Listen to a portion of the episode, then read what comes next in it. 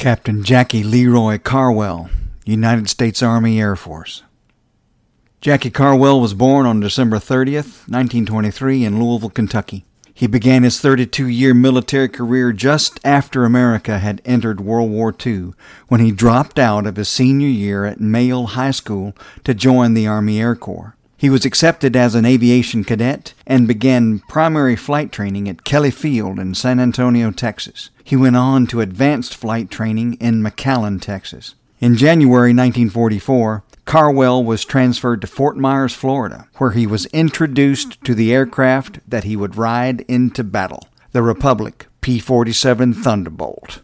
This aircraft was the largest single-engine fighter built by any country in the war and was incredibly powerful, carrying eight fifty caliber machine guns and an assortment of bombs and rockets depending on the mission requirements. Jackie, a fit five foot five inch, one hundred forty pound fighter pilot, looked quite small next to this behemoth, but he was certainly up to the challenge. Carwell was sent to England, where he joined the sixty-second Fighter Squadron of the U S fifty-sixth Fighter Group, the famed Zemke's Wolfpack, commanded by Colonel Hubert "Hub" Zemke. Jackie's combat duty involved flying escort duty for B seventeen and B twenty-four bomber raids over Germany, France, and other European countries. He flew ground support missions, destroying trains and factories and armored columns while providing support to Allied ground troops, and is credited with shooting down a Focke-Wulf F W one ninety.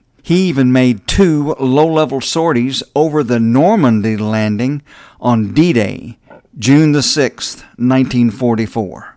For his action in Europe, Carwell was awarded the Distinguished Flying Cross, the Air Medal, the Bronze Star, and various other medals and campaign ribbons. He achieved the rank of captain at the end of the war and is commemorated at the American Air Museum in England. He had completed ninety-six missions and had accumulated three thousand combat hours. Now, this was not the end of his military career, however. In nineteen forty-six, he entered the University of Kentucky, and after graduation, in nineteen forty-eight, returned to active duty with the newly formed U S Air Force. He returned to Kentucky in nineteen fifty-four and completed dental school at the University of Louisville, and he joined the Kentucky Air National Guard, flying P fifty-one Mustangs and F eighty-six fighter jets. He had a tour in Vietnam as a dental officer with the twenty-fifth Infantry Division, and was quoted as saying, "Ground war is hell." Jackie was a successful dentist in Bowling Green, Kentucky, and piloted his aircraft until he was eighty-five. He passed away on May the seventh, twenty sixteen.